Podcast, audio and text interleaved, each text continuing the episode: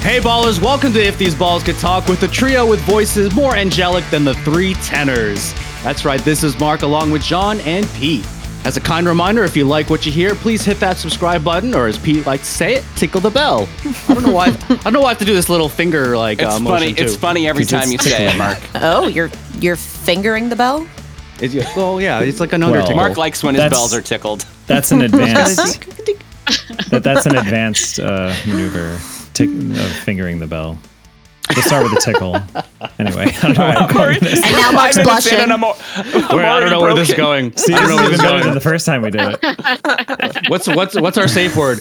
Um, all right, tonight we have a special episode with two female guests in Mrs. Stephanie Ford Steffan and Mrs. Janis Robare. Welcome to the podcast, ladies. That's creative director Stephanie Thank Ford you. Steffan to you. Yeah, you got to address her by her title. I I'm- apologize. That's important. Yeah. You, Pete's you've been boss. behind the scenes for so long, so, So we just long. You, you, but you do need your creative director. What are we? 33 episodes later, Stephanie. Hello again. Yes. Yes. Hello. Stephanie. You you've done a fantastic job as creative director, being our fourth It's- season, thirty three Yes. episodes. Yes, it's the best title I've ever had, doing the least amount of work. So That's the way, That's pretty that's good. the way we roll. The best way to There do you it. go. yeah. Yes. All right, how has everyone been, John? Why don't we start off? Well, I was saying before, uh, we had another false start, you guys, but I was saying before that my mother really liked the three tenors. Um, I listened to way too much opera growing up.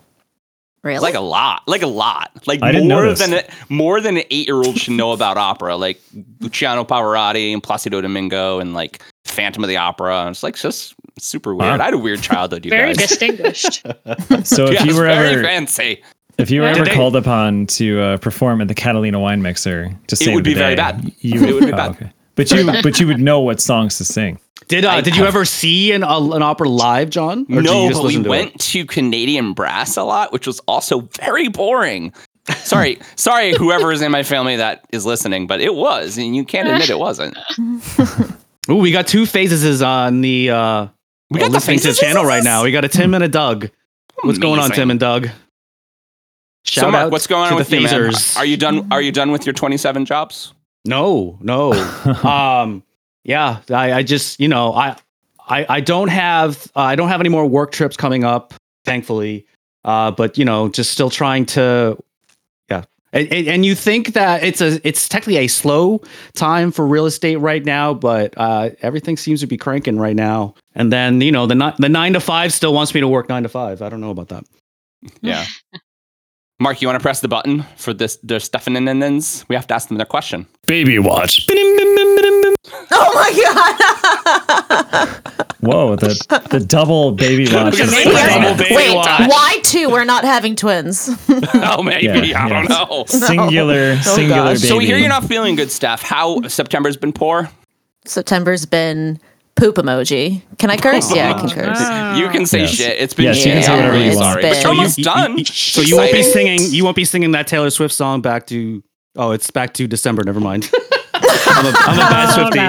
I'm a bad Oh, Swifty. Mark, gosh, I'm disappointed in Nice you. try. Yeah, no, it sucked. Got COVID while being pregnant, and Aw. ever since, just been really, really sick, worse than the first trimester. Ugh. I will spare you the details of hugging the toilet almost It's daily. been bad. Yeah, We're Sounds sorry. Wild. Uh, yeah. I blame Pete for everything. Oh, it's totally Everything's Pete's fault. all Pete's fault. Yeah. You should you should fire your assistant. Seriously. or or demote him further. How how much further could we demote Pete? I, don't know, but it seems like you guys need him pretty Yeah. badly. Even though I keep screwing up, I keep. Even though he keeps fucking up. hey, last episode was perfect. Yeah, last episode. well, no, Pete, the, uh, the show sounds great. It sounds great. We actually look like we're kind of professionals, and we certainly sound like we're professionals. So, Yeah, sort of. Absolutely. what's Yeah. going on with you, Pete? I um I forget if I mentioned this, but I'm officially the uh, officially now uh, Officially official? sort of in training for being the uh, not 2D supervisor, the comp supervisor at Cadence Effects. There you go. Hell I even know my yeah! title. Congratulations. Yes. Do you get a company car? No. Although my boss collects giant old Land Rovers, so maybe if he has a spare one of those. He collects Wow. them? Yeah, they're like from all decades and Does he, stack randomly- them? Does he like? I don't know. He randomly drives them? them into work and they look Very like they're odd. like like they, they look like these giant like Tonka truck things. I don't know, they're pretty cool. Wow. But Okay. All right, let's But, get to uh, know our let's get to know our guests a little better, shall we? Now we are graced with the presence of two awesome ladies who are killing it in Uh, their yeah. all-female fantasy football league. Now, Ms. Janis is the commissioner and rarely loses. Uh, Steph has grown into a football monster, combining her new football fandom with her competitive streak. Ooh. Now, please please tell us how this all got started and how have you uh, faced any challenges along the way and uh, have you set how you may have set up incentives or prizes at the end and uh, essentially why do you girls keep doing it There was a league, I think, before this league. Wasn't there, Steph? Were you part of that one? Where it was like, Um, I started in like 2020. Yeah. We had been doing our league for a while, which we've talked about on the show. And Yeah. um, your friend who's in the league still, but at least was in the first iteration of it, Stephanie um, Callantone, she asked me to start a league for her, for you guys. And so I just put one together. I Right. threw a bunch of people in it. Oh, I, I kind of right. just I think there auto selected my lineup. And that was the first year. Yeah. I think there was a league that was like just before that that ran for like a year, but then it turned Mhm. into this league. Um, so yeah, that's the third year, right? You guys and get a you've- lot of You've been participation. commissioner the whole time. Yes, I have. Yeah, I Commish life. restarted it because there wasn't much interest. It was like I don't know what exactly. There was a year that we didn't do it, and then it restarted. So I, I, you know, started it up again. how, how many team how many teams are in the league Too many. So, oh yeah, so you had asked that. Um, the first year we had like twelve, and then last year was a down year. Actually, we only had. I think we struggled to get ten, yeah, we did. and then And you had an odd then- number last year, right? Which is We just did. the worst. oh yeah, it was an odd. Oh odd- yeah. How did you how did you navigate that for matchups It wasn't and great everything? because you had like a bye week every so often. That's right, we Right. did. I don't recommend having an odd an odd number. But then this year we have 14, so wow That's a big it's a big league I know. That's, that's just out of nowhere. in- I thought we had like 10 and then all of a sudden we had 14. How big are your rosters? Whatever the default is. oh Yes. really Pretty- pretty so you standard. have 14 teams time like 15 slots that's a lot The of draft teams. was So like we all pretty have long. a couple players that are like questionable. Well, I mean, Yeah. after 12, after 10 teams, players get questionable. Yeah. exactly. yeah, like, we have is Puka 16. Nacua going to ever score a touchdown, Pete? I don't know. Maybe. I don't he know, catches a lot of passes, though. He's- yeah he's great at ppr league Yeah. Yeah. Yeah, for you guys, he probably scores 100 points a game with 18 catches every every time he steps on no, he field. doesn't. I have him. Oh. Stephanie's like, no, he does not. I wish. No. No. So what other what other kinds of things have we done in the league? Like uh like is there is there anything for like the one person that comes in last place? Because that happens sometimes in some fantasy football leagues. Uh or, or just some like uh some side betting that goes on. I mean last year I had to wear like an I love uh, uh what was it? What was the shirt I had to wear? Um Oh my I'm just god, why can't tell I this great story. why can't I think You're so good at storytelling. I'm so Mark. good at storytelling. oh my! God. I, I it was like an I love Josh Allen But shirt I- or something like that, and I had Oh, to do a video. That was That's the, a yeah, that great was the idea. bet. And I'm going to do have love- to take that. You I should. think that like like side Mhm. side things. That's a good idea. Penalties and embarrassment are the best part of fantasy football. They're Yeah. pretty fun. Yeah, we haven't We're gotten there yet. in. Yeah. Mhm. We have a loser trophy that I haven't gotten back from Jeffem yet, so we didn't hand out. There's a giant. He's on the toilet. He's very bad at football. Yeah, we did we did a loser prize, I think just last year. But every year it seems to change because we're like still Hmm. kind of figuring out what works best, I think. We, you guys do a weekly scoring prize, which we don't do, but is very fun and keeps people engaged. Hmm, Yeah, so that's definitely an incentive. It's great Yeah. because I actually won this week, this past Nice. week. You Otherwise, did. I'd be getting no money. So No money. That's seven dollars, baby. It does keep keep people interested in the week to week. yeah, especially in really our well. league because we have a real mix of people and mm-hmm. interest and knowledge of football. So Right. there's some people, especially, and I mean, in our the, the people in the league change year by year, but we'll always have people who have a ton of interest in the beginning and then you know it's hard you have a life a lot of people have kids have jobs and you know, it kind of falls through. So people tend to not really put much effort into it towards the end. So I think when Janis added in that weekly uh, prize, it really did help some people. That's awesome. This is the reason I don't play fantasy baseball. It's too hard. I can't even. I It can't takes even up so much enough. time. It Too takes so much time. Fantasy football, I give it like 30 minutes every Wednesday or every Tuesday. I'll give it 30 minutes and then like 30 more minutes every Thursday. And I feel I that feels pretty good. And then I just general awareness of what's going on with the help of Fantasy Pros, not a sponsor. But you could be. I do pretty okay. Well, yeah, it could be. I think the reason our league is is working so well, and uh, Doug and Tim, who are in the audience, um, are in our league. I think it's going so well because we have a lot of interest and a lot of repeat teams. So we've been Yeah. the same now for four years in a row. Um, so we do like we do like a back record, and we do a trophy now we trade. That's big and awesome. Um, John loves and, his stats. and I love my stats. He stats loves yes. his stats. and so I don't know. I really like it a lot. Um, and I'm really glad you guys are doing it and having fun with it. I'd Yeah. say Pete probably enjoys it the most because I end up watching way more games Yes. than just the Bills. I'm like, wait, he's like, do you Yeah. want to watch this game? I'm like, do I have anyone playing? I do. Okay, yeah, fine. Put that on the You're like, I'm in. background. Yeah. You know, That's it does perfect. help because I'm so competitive. And I mean, Janis, your husband George, it's like are the two of you the same way, where you're watching games together and you're like, oh, I got this guy. Oh, I got this guy. Hey, Mark, Yeah, George is in our totally. league. nice. Ah, yeah, I, I, I saw Reminder. that. We were, we were yeah, say, yeah, say your lineups. I, I welcome to the, the league again. Yeah, right. For like, yeah, like four years, five years, like a long time. Oh my god. Thanks for that little jibe there, there, uh, John. It's my job. It's my job. I We're, think we're people never really gonna like let that. I think people really go. like when we argue. Honestly, I think it's very popular.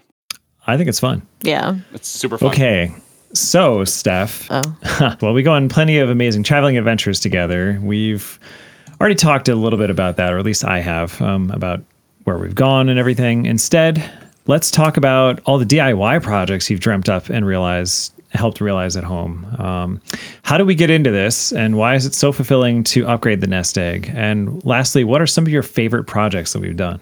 Well, first of all, I love that you're giving me all the credit I mean, I that just, I've dreamt them up. I'm like, okay, you need this I mean, bill. yeah, I okay, I'll, have. I'll use this hammer. Hit this. Hit. Gosh, I don't even know where to start. I mean, my favorite projects. I love the closet project that we just did. Just completely. I mean, tell us I about would, that. I would say it took months and months and months, which I never want to do again. But Well, yeah, if you include this room, too. that's what I mean. Yeah. We walled off a closet in one room, this room, Yeah. and opened it up into our bedroom so we could have an extra one. And I love the end result. Also, didn't realize I'd be, you know, pregnant while we're finishing it. So that was, you know, not great. But oh yeah. um, I love the end result of all of our projects. That's what I love the most. It's like just making your house what you want it to be and way less money than paying someone. yeah, sometimes like a tenth of the cost. I mean, um, oh my could you God, imagine how much it would have been to have the the floor done in the whole hallway and, and atrium and stuff Oh with, here- gosh, with all the bull noses that that we put in, Yeah. thresholds. Oh my gosh. and opening up the corner of like a, a wall in our hallway to discover a huge unused storage area that now Yeah, is storage. I mean, your dad did help us with Right. that. We're like, oh, there's an eight by twenty foot space in here that's just Wow. walled off. I'm like, okay, let's put some walls up, raise the floor. Didn't your dad discover that when you guys were moving in? When you were doing all that fix up in the beginning. I forget if it was right away or if it was I think it one was. of the subsequent visits. I mean, yeah, because he knows floor plans, all Right. that kind of stuff, building your, you know, your house. Yeah, and I mean when you think about it, the living room is completely this huge vaulted ceiling, and then the dining room isn't. So we're like, yeah, and it's right over the dining room. no room. bedroom there. What what is that? it's nothing. Yeah. But It's the empty void. Well, I don't now, know, I now guess- also asked. I also asked what a bullnose is. You guys are talking about your project kind of oh, specifically, but Oh, sorry. maybe a little generically for the people who don't know your project. so you know how like the sometimes you'll have like a, a piece of wood, a nice decorative piece of wood that's in between two different sets of floors that divides like the bottom of a doorway or whatever. That's usually a threshold. A bullnose is kind of that, but it's like the top cap of a staircase. So when we did the flooring for our hallway, we had we had thresholds going between our hallway and like the bathroom and every bedroom. And then since our hallway connects to the stairs, that's where we had the bullnose. Yeah, that was a custom, had to be custom built because it was really tricky to fit it Custom in job. Yeah. What was possibly um, to go the other way? Maybe something that was super hard that you guys ran into that you didn't re- uh, realize. Like one of, the, I mean, you've done like twenty man. projects over the last five years. I mean, you've I done think so I much blacked stuff. those out, to be honest. There's some pretty rough. I mean, the closets, I would say, was definitely the hardest thing we've done. Yeah. And we didn't have my dad here to help with any of that either. Like that was all us. Yeah, he helped with like the electrical. Some of the that. electrical, but we did a See, bunch I of it remember, ourselves too. Um, the thing I had in my head was the discovery when you were trying to do the the the, uh, the laundry chute. You discovered something Oh, in your yeah. path, right? But like Well, just surprises like that because you don't know what happens when you open up a wall, right? yeah, there were those 10 skeletons we found. Not the ten skeletons, excellent. that makes a lot of sense. Don't put that on a public Oh, I mean, uh, redact that. That'll, that'll be the name of the podcast. Yeah, skeleton, skeleton balls. Skeleton balls. That's weird, Mark. It's a little weird. So, Janis, um, to, to finish us off, and question for you, I hear you're quite the connoisseur of mathematics. Um, from teaching Oh, the boy. subject to hosting uh, March 14th parties, 3.14. Um, tell us what made you so interested in math to begin with, your teaching career, and how have you kept your students engaged and interested before you stopped? A lot of questions. Okay, let me see here.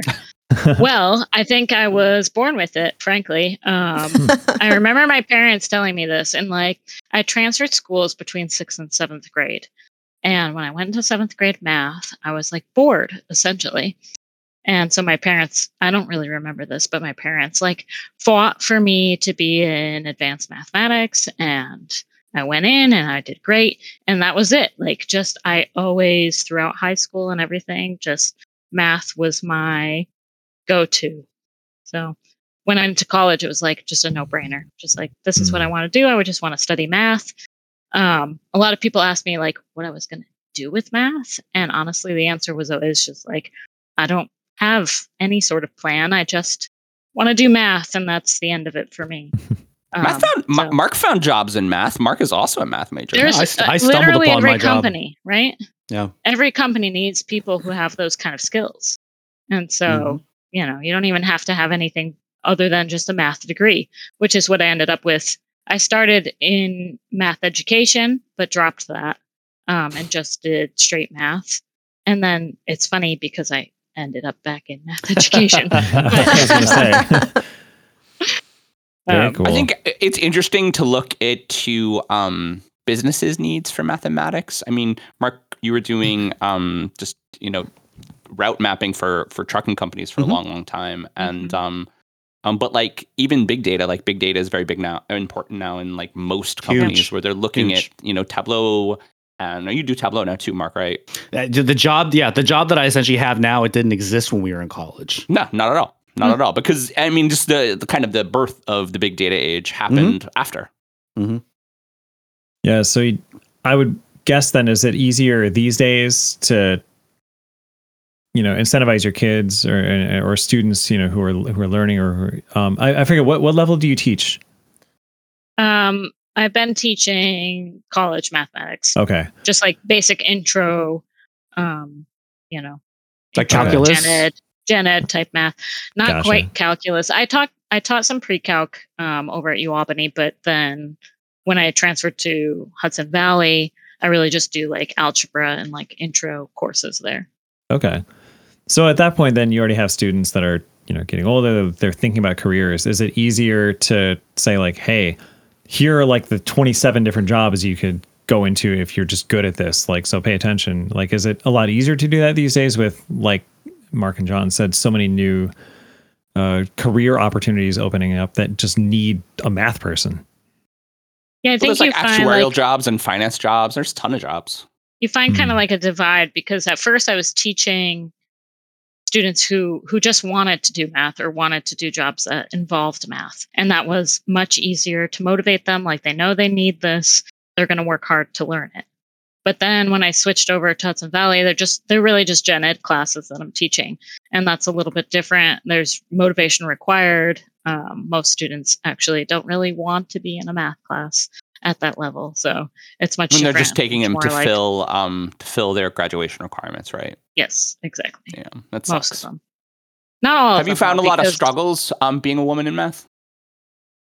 I don't think so. Um, I feel like most of the time I actually kind of get some awe, Yeah, which is Hmm, nice. that's cool. That's yeah, cool. yeah. Uh, like I actually found that a little bit more when I was in the computer science program for my undergrad degree. Uh, it was it was kind of uplifting a little bit, which was you know refreshing and nice to see that happening. So Jam- Jamie's very, Very good at cool. math um for Oh, yeah? 11 and um I'm trying to just like point but not push, you know, because you can over push your your, your, your Oh, yeah. kids and um I want I want to I want to go back to uh, one of the original questions, pie parties. So for those Yeah. that don't know, March 14th is Pi Day 314. I now being a math major myself, I had my own kind of Pi Day traditions, but I'm I'm very curious to hear what yours were. can we talk about your um fraternity name too that I so aptly named you? Yeah, my my nickname in the fraternity is called Pie Hole. And Oh, but it's Oh, it's not it's The not the word pi, it's the actual Greek letter The symbol, pi. yes. Yep, I put it on his shirt. I put I put the pi symbol on his shirt. And to this day, I think I'm the only one that has a Greek letter That's in his fantastic. name. Hell yeah. I don't mess pretty around. Mark Yeah. also the Janis, OG we're- the OG little brother. Mm. I am the OG little brother. Uh, So Janis, we were at one of your pie parties years ago. I remember it was pretty good. Wait, it was a lot of fun. I think so. love- I mean, it I was like pie. a long time ago. And Oh don't you gosh. don't you have a pie platter with the pie symbol and the numbers all over it? yes, yes, I have two of them now. Rock and roll. That's awesome. And you make a pie every pie day, right? I make a pie every pie day, and I try to challenge myself and make something new and different every pie day. Uh, last year's, no, two years pie days, two years ago pie day was kind of unique because I got to announce a pregnancy using pie day, so that was really Uh, fun. That's cool. Rock and roll. Um, I was like in heaven that day because I combined those things together. It's beautiful. Now I, I have an interesting So cool. question.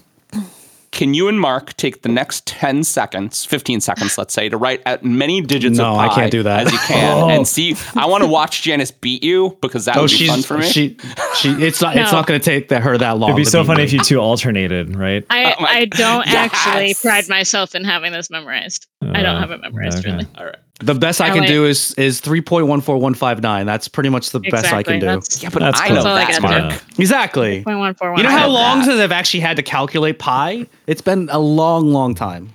Yeah. This is this is why I made a symbol for it. Can And I, we're t- at- can, Janis, exactly. can I, Anything that- you yeah. don't need to memorize, why mm. memorize it? Like Can I can I tell you like one of my favorite classes though from college, my, my, my math classes? It was a mathematical theory class, and we had to the whole day we had to prove that one was greater than zero okay. based off of like zero basic knowledge. Not as easy as it sounds. Yeah, we did some proof like that. It was like two is greater than nine, or two was equal to nine, maybe, Mhm. or something like that. Amazing. Shall we get? Shall we kick off this shindig, everyone? hell yeah. yes. In the beginning, there was nothing until it was said, "Let there be first topic." So, with a truly exciting week three of the NFL season behind us, it seemed that the world wanted to talk about nothing but the certain musician that was seen in Kansas City. I knew That's you were going to ask this. That's why I didn't write My it down. Girl. That's right. The internet. Did you realize I was going to lead with it? Uh, I, the, in- yes, I did. the, the internet is a buzz about a Miss Taylor Swift being seen around town with Travis Kelce recently. And what has been the T Swift effect on the Chiefs tight end? It has been reported that Kelce's jersey sales shot up 400% in the 24 hours that. Following that last week's game against the Bears, becoming a top five jersey. And he personally gained over 300,000 followers on social media. So, everyone, how serious should we take Taylor Swift and Travis Kelce being seen together? I mean, I think they're dating for sure. He mentioned it on the podcast. He actually was he was a gentleman on the podcast and was very Mhm. very positive about her. Um, but I love how he also quoted Wayne Gretzky about asking Taylor to hang out because he was like, "Well, you," he, like someone had asked him, "It's like, well, how did this come about?" And he says, "Well, you miss hundred of the shots you don't take." and that's a, and that's a that's a Wayne Gretzky quote. That is a Wayne Gretzky quote. The only thing that's weird, and I did also hear this argument, is that she is the most private celebrity in the whole entire world. She always has been. And so the idea of coming out with this one right away, right at the beginning, is different, right? And so that's the thing that's throwing people off. That stuff. Well, she has been very private since 2016, since the whole Kim and Kanye thing. She doesn't post anything personal on her social media, which I think is also why Kelce gets tons of followers right now, hoping he'll post something. You know, it's all of it's all of her Swifties, and I'm a proud Swifty, but I'm not one of those Swifties. But I mean, Taylor's also divisive. You either really like her or you don't. Those kind of celebrities are the ones who are going to get the the clickbait. They're going to get the comments. They're going to get all that kind of stuff. She's not the one putting this stuff out there. It's the media. But she's that kind of celebrity that people want to talk about and want to complain about or really like. I mean, I I don't know how serious to take it. It's they've gone on a couple dates, but Another interesting argument that I heard was um, he is completely different than all of the rest of them. Um, and I heard he could take them all in a fight at the same time, which I thought was really funny. Well, Could you imagine him her- versus John Mayer? yeah, Oh he, he's God. not her Oh, typical Can I see that, please? build that she goes for. So that's probably where that Not comes at from. all, right? But I think it's also coming out of a six year, very, very, very Right. private relationship, Right. which was Joe Alwyn being very private. He doesn't want to be a big superstar. And, and that's her, the reason they finally split, right? He, she, uh, he had they kind say. of he, he had kind of asked to stop, and she was like, "I can't stop. I'm Taylor Right. Swift." Yeah. And her being very private from 2016 and on Mm-hmm. was like, okay, yeah, fine. I'll be in a relationship like this and really appreciate all of like the small things and be out of the public eye. But And I think know. she was trying to take that relationship seriously. Like Oh, she was trying to Six she was trying I to learn from her other mistakes. I mean, Exactly. a lot of other relationships have been in the public eye for for Mm-hmm. the most part. I mean, everyone was talking about it, but you didn't really hear a lot about her and and Joel Alwyn until until they broke up. right, there were so many people who didn't even know that they were dating. But Mark and I know. I- I- we, we know all of her song lyrics about him.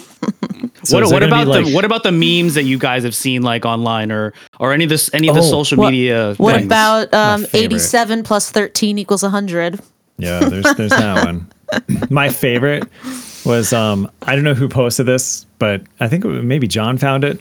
But it's totally of, of Taylor in the press box next to um Next to mom, yeah next to mom, and it was right when Travis Kelce scored a touchdown, and it, she just goes. You see her mouth go, "Let's fucking, Fucking go!" go. So Yeah, somebody yeah, did yeah, like yeah, like yeah. a shiny uh, LFG. I mean, she was- like, she was super fucking pumped. So I mean, that's Yeah, very love it. But- interesting, right? I think also that is just who Taylor is. Like if you don't follow her, don't know her, you maybe you just don't see that, but she's she's just a huge dork. You see her at the she is at the VMAs. She's just she's excited for like any of that kind of stuff. She got drunk at the VMAs and is just singing along to songs. I mean, yeah, does she know that the camera's on her? I'm sure that's part of it.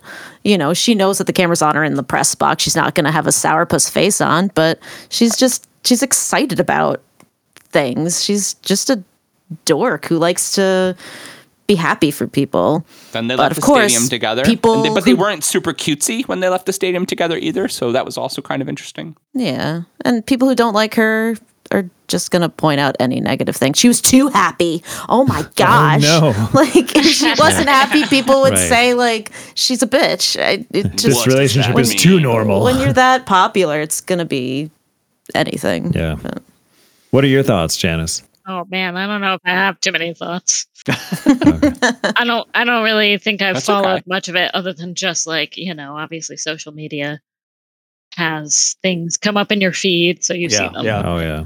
One of one of my favorite things on Instagram was that someone was uh, videotaping this giant box that was uh, rolling on a rolling cart that was coming out of the stadium, and the caption said, uh, "I'm pretty sure Taylor Swift's inside of that, and no one can tell me different." Like they snuck her in and out of the stadium. they snuck her in and out of the stadium in a box. Oh, I saw the one where it was a big popcorn machine and people oh. were saying that they were wheeling her out Oh in my that. god, that's so funny. It's funny. I also like how the uh, NFL social media changed their profile to NFL Taylor's version Oh, I didn't see that That's one. So Yeah. funny. because she, you know, gave the NFL so many more ratings and brought all these like people who had no idea about football who just Right. wanted to watch Oh, You know. Kelce and Taylor. So are any of you going to get a uh, No. Swift C jersey that's number 100 because it's 87 gosh. Plus Did I get 13? them? Though Yeah, I think everyone in the studio uh, audience I is think gonna be Travis getting one. Kelce is a very interesting um, athlete, right? And so he's a little bit flamboyant, right? He has cool suits and he's very out there. And I, I just think she's. I think it's it, for whatever it is, it's going to be an interesting ride for everybody. You are not prepared for the next topic. We're gonna just start with this one because I heard that Steph was sad that she missed out on this topic, and so let's bring it back.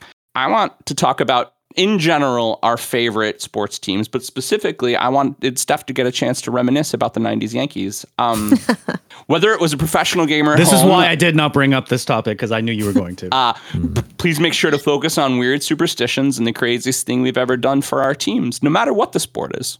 I mean, And we'll start with Steph. talking Let's about, talk about home runners. home runners. Home Run. I mean, I did briefly talk about it on my the episode I was on. Just, I mean, my mom and I were obsessed with the Yankees in the '90s. They were awesome to watch They in the '90s, awesome. unlike right now. Oh, so and and we were a bit crazy. And I think Pete's starting to see some of that with some superstitions I'm bringing to She's watching bringing the it to Bills. the Bills but, fandom it, but it's too, yeah. not. It's not. Oh, it is not as bad. Yes. I want to hear. I want to hear this.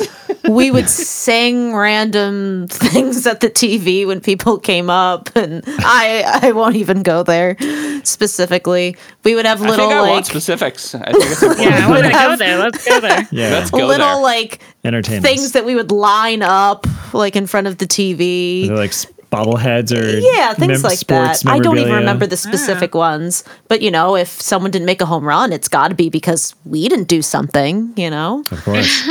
But um, gosh, yeah, the '90s Yankees are awesome. I loved my Joe Girardi and Posada and O'Neill. Those are my faves. Paul O'Neill still looks great. Does he? Does he? He does. Oh, no, but it's funny though when they come out for things generally to celebrate Derek Jeter or something Derek Jeter has done. oh, like as uh, alumni, yeah. They all look the same, but like old, which makes sense. But it's just so fun to watch, like old Tino Martinez and like little button-down shirt. He's kind of wrinkly, but he's like smiling still because he always used to smile. That team was cool. I think the early aughts team was cool, and all the teams that I've really liked in the Yankees are ones that they seem like they really like each other. And I think this makes sports more fun to watch when the team really gels. Like oh, I know yeah, those when they have a Yeah. rapport, yeah. yeah, I know those Red Sox teams that won were all really close and they all Cowboy had a lot of fun. I know um Bills teams back in the day they did that, and Oh, yeah. um, the Giants teams that won the Super Bowl a couple of, uh, a bunch of years ago did that. Um, and so those have always been my really favorite sports teams, the ones that look like they have fun together, like Jim Leyritz throwing pies in people's faces when they weren't expecting it. Like that's awesome. Jim Leyritz. Wow, that's a throwback. Yeah. Wait, so I want, I want to, I want to know about some of the superstitions that you're doing for Bills games now. yeah, hell Well, yeah, we, I want to know about that. We do that. have a uh, a stuffed animal buffalo Mm-hmm. that we we put a Bill's handkerchief on. And What's he has Billy, Billy. Billy the buffalo, obviously. and he has to. Obviously. Well, let me say when maybe maybe you just came up with that name, but I was just like Bill, like the Bills. Bills, yeah. I had no idea that there actually was a mascot called Billy the Buffalo. Yes. a blue buffalo, Right, but ours looks more like an actual buffalo. and We- he has to watch every game. Yep, found it at a Wegmans, so he's always in the same spot on the coffee table facing the TV. And mm. Even now- if we're not there. This is What nothing like. moves? Oh, he can't. He can't move. No.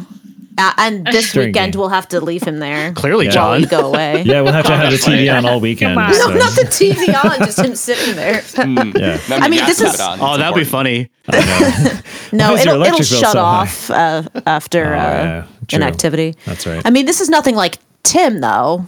You know, Oh, Tim's tradition is crazy. Tim in the hot tub. And the, yeah. Although I think it really should be Lisa this year. Yeah, hey, Lisa's 1 and 0 in the hot tub, so undefeated. You guys Well, might they- want they to expl- last week. elaborate a little bit more about what that means. Oh, week. is that? I'm yeah. lost. This all just sounds weird, you guys. Why don't you So, explain Tim it to, the to the hot tub, guests? that's Tim, all you Tim need can to elaborate know. in the chat, maybe uh, if if I think still Tim on, but- left. I think he went to bed. Oh, okay.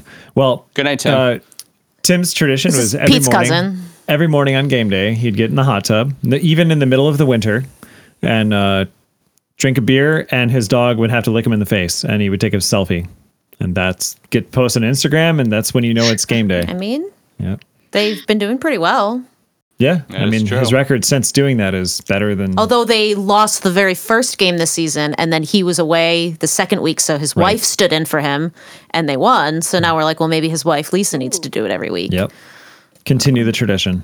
Hey, Lisa. But you know, Gotta we all have our juju. superstitions. Yeah. Got to stay with the juju. Janis would ask you this question: Are you a fan of the Yankees or other baseball teams, uh, or what? What are some of your sports superstitions? What are some of what are some of your superstitions in general? Even Superstitions in general. We've pivoted. I'm this not topic. really a very superstitious person. I don't think. I mean, I've got like OCD about some things, but I don't think superstition so Hmm. much. Growing up, my dad just always hated baseball. I don't know what it was. He just It's not for hated everyone, just like Taylor. Swift. But we never, ever, ever watched anything to do with baseball. So I didn't have any any sort of baseball team. So you you were a soccer player growing up though, right? You didn't have any Yes. superstitions when on the soccer team, or did any of your teammates have any weird superstitions? So did you ever wash your socks? the only thing that comes to mind is I used to sleep with my soccer ball as a way to Oh. like oh, that's give adorable. me good luck. I know it's like my stuffed animal. I mean, I was just doing it last week, but not really. you don't. But, You don't uh, need maybe. George. The Yeah, soccer ball's Yeah. better. exactly. I kick him out. Call George a soccer. You shouldn't call George a soccer ball. He's not that old. yeah, when it comes down to Georgia the soccer Wah, ball, wah, it's, come wah. on. Oops, that's the wrong one. Sorry. Oh, oh oh, no. there you go. I did the wrong horn. I did the wrong sad, horn. Sad horn instead of happy horn. We're ready for the next topic. So again, after the first three weeks of the NFL season, you you pretty much know how your team will do for the rest of the year. We're going to go a little bit back into fantasy football. Uh, so things like injuries and disappointing stats from highly coveted players can certainly hurt your team. But then again, you find those diamonds in the rough that no one else saw coming. So everyone. What have been our biggest surprises and disappointments for fantasy football, or just give an update of how your team's doing it overall? I have an upset and an excite exciting, you know, out of nowhere player uh, on our women's league. Which hold on, I have to pull it up. I mean, you So don't have it memorized. I know I should at this point. I really should. Ekeler, I drafted from the beginning, right? Oh, Yeah. I don't know he's how that's hurt. going. So Sad he might be back this week, and I'm Hope so. nervous. I don't know if I should play him or not, but we'll see on Sunday, I guess. Mhm. Uh, but then who was it last week uh, that got a thousand points? oh, you Oh. had the. Miami guy. Yeah, Yeah, it was either Yeah. Raheem Mostert or De'Von Achane. A chain, Yeah, change. from Miami. Achane. she's was on on, my the train for Achane. No idea why I had drafted him before. 50 I points mean, I on got your him from bench. the beginning, Excellent. Right. I know exactly. Well, so that was thank- kind of disappointing. But Oh, he was on your bench. You didn't play him. yeah. Well, I mean, Oh, so Yeah, I, I mean- I know. Yeah. You had no idea. where the So rest the of only the one who know that. benefited off of the 70 points out of um, Miami was Pete, starting to attack Tagovailoa. Excellent. yeah, excellent, he and I mean nice. and he didn't even because have for 40. He only had 30. no because four of those touchdowns were running 30. backs and so many running yards. But still a good day. I think that I scored one of the highest scores I've ever had in our league. 160 is a lot in our league. That's it a lot. It was pushing 170 there. Ha, I beat you. I know. Yeah, you you actually got got 170 170. points. I got 170 this past Jeez. week. That's That's never going to happen again. Yeah, Steph. Yeah, Steph. How's your fantasy team? Um, uh, I, I guess it's doing okay. although I did draft, um, I guess he's Danny Jones, but I know him, what you guys call him, Danny fucking Dimes, Yeah, pretty much. and he's been up. So Oh no. Two Been- touchdowns. pretty disappointed the with him. Although whole season. he's I playing I think like that he's deserves, only a, worth that a deserves dime. another one. I have some good guys that I've picked up based on the injuries. You know, I, I was able to get Ford that Oh, yeah. um, when Chubb got injured. And he's been doing pretty well. very good pickup. Yeah. Even though he's not Um, scoring touchdowns, he's catching the ball. Doesn't matter. He's getting so many And I, points I anyway. picked up Keenan Allen just because I had him a couple years ago, Oh, and that he, was your big. you know, he was always very um, like stable. 10 points I- every game. I always really liked him, so I'm like, okay, I don't know, sixth round. I'm like, I'll get him in last week, 45 points. So Wow. Yeah. Well, I'll take uh, it. their their number two receiver just got hurt for the rest of the year, so Keenan Allen's Yeah. probably going to be do pretty well. Ooh. Yeah, I I, picked have up him. him. Wanna Quentin? Johnston on the Chargers, hoping he he gets um he gets yards, he gets catches. I mean, he has really great um after carry stats and or after catch stats, and with um with Mike Williams going down, um he's going to get a lot more share. And Justin Herbert's Probably. still a beast, right? I mean, he's the having Chargers a hell of a year. A lot. Yeah, yeah. well, sure. fantasy wise, he's having a hell of a year. And then I think the most interesting fantasy development in football this year is the Texans and CJ Stroud. I think CJ Stroud is incredibly good. I think he's the best quarterback out of the draft right now. The Texans hmm. look real. And Nico Collins Okay. and do Tank they? Da- and they're- look Well, real. who have they played so far? and but Nico Collins who is scoring a ton. They did beat the they did beat the Jaguars last week. and Tank Dell is also scoring a ton. Tank Oh, he looks Dell. legit Who good. Tank yeah. Dell, by the way, on my bench last week because I grabbed him without the foresight that he was going to score three touchdowns and like 25 points. Who knew And they were so- going to do that well against so- Jacksonville so in hold up. Jacksonville? Mark beat me by, let's think about it, a point and a Very half. little. Very Son little. Of a bitch. That's it. Oh A yeah, point and that a was half. close. It was thank, One of- thanks to the defense that I, I, I Right. uh, Thanks to the Philly defense scoring 15 on Monday Night Football. I think Philly looks ridiculous right now, by the way. They, um, I th- also, um, I haven't had to make a lot of real changes this year because I think I drafted pretty You, da- well. you drafted pretty well. And so Josh Allen and Justin Jefferson, by the way, my team this year, WWJD, what would Justin Jefferson do? Well, he would score a touchdown or two or four. He's trying. You know, I'll take I'll take it because I have him too. Even Yeah. though the Vikings are terrible, they are bad this year. But they're still good fantasy wise, though. You know, Kirk Still Cousin is fantasy-wise? actually like one of the highest scoring I don't quarterbacks in understand fantasy. that at all. it's honestly it's the the Vikings on my other team. Yeah, Vikings and the Chargers. They just they always get fantasy points, but they don't ever. They, they just don't amount to Don't winning win. somehow. I don't know what happens there. How's the uh how's how's the league with uh Rick going? I Oh, bad lost for by a hundred. I lost by a hundred points against two teams last week. That is Oh not a lot. Oh, yeah, That is right. not a small number. Yeah, we were in a doubleheader. yeah. Yeah, because it was a Oh, you doubleheader did a week, and um, everything I did just fell apart. I have this really hard thing going on in my fantasy teams right now. I have Saquon Barkley and Joe Burrow. Saquon Barkley on my redraft, Joe Burrow on my dynasty, hmm. and both of them are maybe gonna play. lot of those and the problem trumpets. with the, the problem with the scheduling for them, right? And you think about this. The problem with the scheduling for them is that they're all playing on Mondays. And so Saquon Barkley might play this Monday, but I can't play him because he He's might not play. play. Yeah. And Right. Joe Burrow last week might play, and I was like, I can't play Joe Burrow. I can't. He's playing I on one go- leg right now. It's when, when I mean, he's in, he he's not finally won. a on- lot. He finally won on one leg. He only, I mean, he Yeah. threw for two touchdowns. Then you know, Tee Higgins was like, I get to score, and I th- those are the big surprises of the fantasy season. Yeah. That the, the Bengals are bad. Ja'Marr Chase and Tee Higgins and Joe Burrow aren't scoring points. And so that really kind of throws a loop into people's heads, right? When when For good sure. teams are playing poorly, and you're like, Yeah, well, every- I can't trade them. It's still No. so young. This, Yeah, this give NFL it season time. is so young. Yeah. You can't overreact. The Bengals, the Bengals start off slowly every They were single 0 2 season. I season, think. too. Yeah, They did. and, and then they they finish strong. Joe Burrow's calf will heal.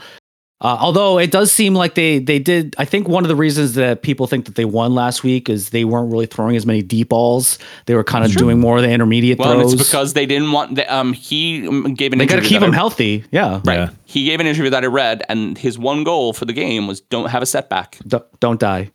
don't die. Next topic. Like I said, we're going to stay in fantasy. They say fantasy football seasons are won and lost on the waiver wire, and this week of the fantasy football season was probably no exception. And we already mentioned him this episode, but De'Von Achane, the 21-year-old rookie from Texas A&M, made a splash in week three of his first season, uh, carrying the ball 18 times for 203 yards and two touchdowns, as well as four catches for 30, yar- uh, 30 yards and another two touchdowns. For those of us who are doing math, that's 233 yards overall, four touchdowns, and a blistering math. 45 points in most leagues. Uh, with other rookies on fire across the league, including the before mentioned uh, Texans wide receiver Tank Dell, along with rookie CJ Stroud, um, who I said is the real deal, and even the poor Bears rookie running back Roschon Johnson. Um, what is your secret stash play that you're the most excited about, and how are you feeling about your fantasy football season? And like I said, it's kind of the same question, Pete. Well, okay, they seem different enough before we started, and we just started talking about all the same stuff that is on John's question during Mark's question. So now let's talk about other stuff. Well, I mean, there's been so many injuries this We'll year that I feel injuries. I think that's that I feel like I think have that's the story I've had over, yeah. to go to the waiver wire and get different people because it's just it, it's been really difficult. Every Yeah. other person on the roster. It's like yeah. and big I- people too. I've been mostly lucky. Well, actually, no, no. Looks like Luke Musgrave got hurt or something because I, of course, I go to pick him up and start him, thinking, oh, he's going to do better than Kincaid this week. I had Luke Musgrave. I had Luke Musgrave for like a, like a minute, but he hasn't. I, I was just like, I had him because I was like, I'm gonna go two. I'm gonna go two tight ends until I need two another quarterback, and I was just like, nah, Yeah, he's, not even playing. He did pretty well last week, but I think he got hurt now. So, but Yeah. it's okay. I have Puka Nacua. He's going to give me a, a million yards. And that's one I picked up too. Yep. But you mm-hmm. lost Mike Williams. Pete. You damn. I I did, but you lost Mike Williams, and I that makes me sad for you. But really not What- because you're my only competition. Sorry, Mark. somehow I drafted. The so season we is young, my friend. The season is young. yeah, we, we don't do a snake draft in our league, as we mentioned a couple times. So I drafted last, and somehow I'm shot up to number one in the power rankings. I have no idea how. You're gonna jinx it. Oh, I, oh, it's it's already looking bad this week. Lisa's Well, team um, is going to poor destroy me. Lisa is number one in the power rankings, and this is the problem I had last season. I had a very good team on paper who just kept losing, and unfortunately, Lisa just keeps losing. Yeah. Yeah, I, she's probably going to beat me this week though. Like her team is just way too good. The waiver wire is definitely one of those things though. You you you have to you have to kind of know or you have to have a strategy. So what what is everyone's strategy when it when it comes to the waiver wire? The Well, I can't list? I can't say, and then Janis will know. Oh, that's that's true. yeah. Highly listening. ranked players. and really, what you're trying to do is you're trying to discover someone who fits right into an offensive scheme. Like the pickup of Jerome Ford, and we don't really know, but the pickup of Jerome Ford should be good mm-hmm. because the the the Browns Browns run a lot. run a lot, right? And and the pickup of um what I was saying, Quentin Johnston should be good because they have a big hole in the Chargers passing offense of Yeah. um the loss of Mike Williams. And so that's what you're really trying to do, right? The next guy up because football is a weird sport and when you're playing fantasy, it's a weird thing because you have to try and guess the health of players. Yeah, And what how they're going to do against an opponent. And like Yeah. a Right. genius who thought that Tony Pollard was a good pickup at the beginning of last season and probably won their league, right? yeah, that was you last year. Well, you didn't. Did I have him? Yeah, you grabbed him. And I got him You this year thinking, yeah, he'll be pretty good. He's been great. um, yeah, I think a lot of it too is watching a bunch of games too. And I, I like to look at players to just see how they, I don't know, I guess you can call it the eye test, but see how they look out there. And if there's a rookie or someone that's just making a heyday, not necessarily score, sometimes, I don't know, I need to see it to believe it sometimes. Like, or if I miss the game, I'll look at highlights if it just looks like some new player is coming out of nowhere and just balling out and just doing some incredible feats, I'm like, okay, this isn't just a lucky scheme thing or, or the defense broke down. Like this player's got something. Uh, that's when I'll usually bite. Also, what team are they on? What's their matchup Mm-hmm. Yeah. situation? Like Yeah. streaming defenses Right. that way, streaming kickers. You can you can pull that But off. there's a lot of positions that you can stream. You can stream Yeah. defenses and kickers for sure. You can probably even if you don't have the top three tight ends, you can stream tight ends because the rest of them I've- don't really matter. I do that all the time. Yeah, I There was there was one year I was streaming quarterbacks. Yeah, And- yeah, honestly, I- you can do that too. I feel like I that's what had- I'm doing this year. Yeah, Yeah, you and you you could easily any position you could easily find someone on your on the free agent list that's going to do veg- exceptionally well, and then you just drop them afterwards. sure. Yeah. Yeah. So always look at your matchups. That's my advice. What what Mm-hmm. what team are you, is the guy on that you're picking up? What does their coaching and offensive scheme look like? Does it favor passing? Does it favor running? Does it favor two tight end sets? Look at that kind of stuff. Uh, look at where the dude is in the depth chart. at the end of the day, it doesn't And who are they actually matter because who would have thought? And I'm just looking at our league. We have a Yahoo league with uh, half point PPR as an example. the highest scoring player in our league right now is Raheem Mostert, who probably went Well, in the fourth yeah. or fifth round. because he was the other guy that got 50 points last week. Hmm. But like the fourth or fifth round, probably, right? But Miami Yeah, probably. is probably going to score the most points in NFL history. Prob- I well, mean- maybe not. Maybe not. But they'll mm-hmm. they'll they're going to be the number one offense more than likely. More than assuming likely. assuming Tua stays healthy. yeah, And Not next it. week though. that's the yeah. Not, except for next week. Not When they're play gonna the score, Bills. man. You guys just got to That's score right. more. Hey, they can still score a lot of fantasy points. They just can't. That's score true. more points than the Bills, right? I want to see this game be like a 44 to 41. What's just really Oh, interesting with the top five in our league and probably in your league too is it's surprising. The only person on this list that I would have guessed is Tyreek Hill. Tyreek Hill is number two with 77 points. hmm. um. I Again, don't know. Three I- weeks though.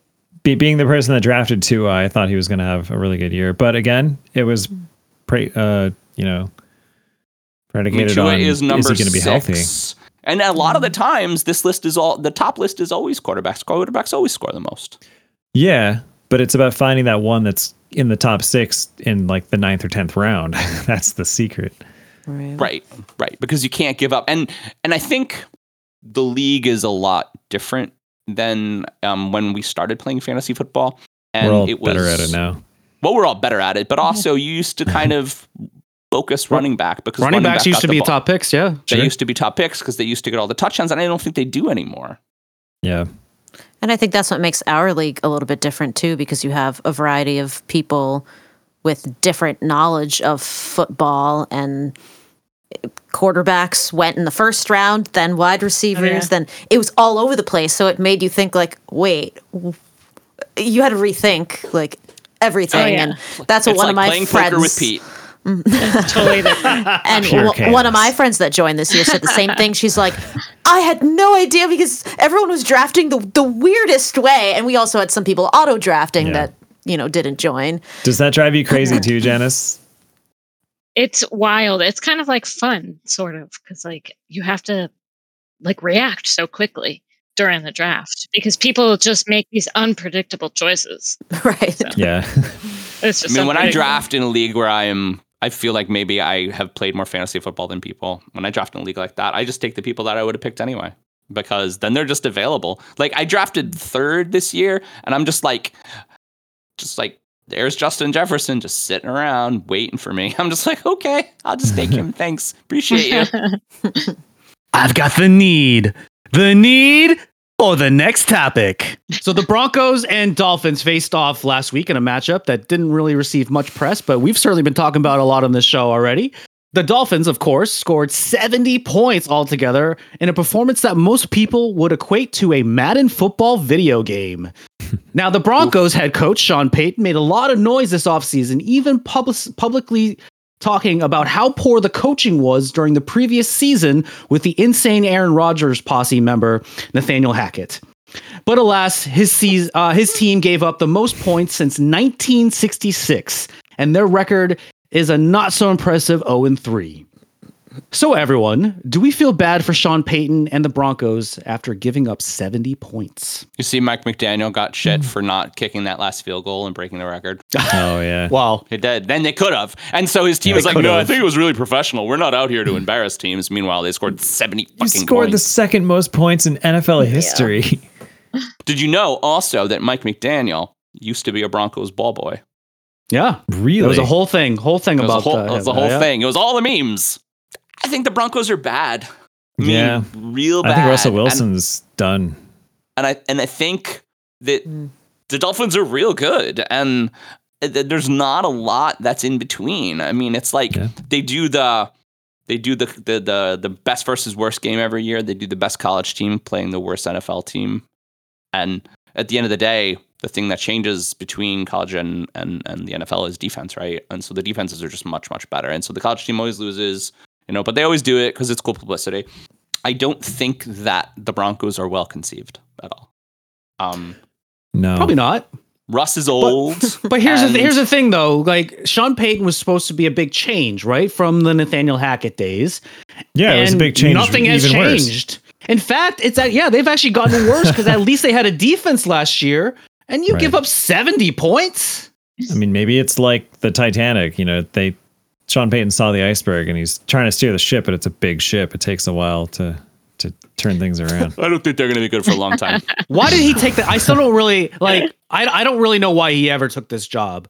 Does he did he really think this was going to be like Hubris? Again? He should have taken yeah, the he just- he job. thought he could, yeah. But that one maybe felt too easy for him, and he said, "Oh, you know how I'm really going to prove it? I'm going to make these uh, Broncos look good." We'll see. I I want to give them a little bit of a chance to get it together, but honestly, if I mean he'll be there next year, right? He's he's new. He's he, this Oh, year is kind of a, absolutely. yeah. This year's a He's Sean pass. Payton. I don't He's see Sean Russell Payton, yeah. Wilson quarterback in the Broncos next year, though. I think a lot has. what are they going to do with him? I don't know. He's he he he signed a big contract last year, like almost Was forty million a year. GMs are magicians. They just they make them go away. They'll, they'll trade him. trade him to the Wait, Jets. I might be wrong about that. I might be wrong. Let me let me double check that Russell Wilson contract. Yeah. Trade Jerry him to the Jeudy Jets. They still need a hurt. quarterback. I'm sorry, it's almost fifty million a year. Five years, two 50 forty five. million.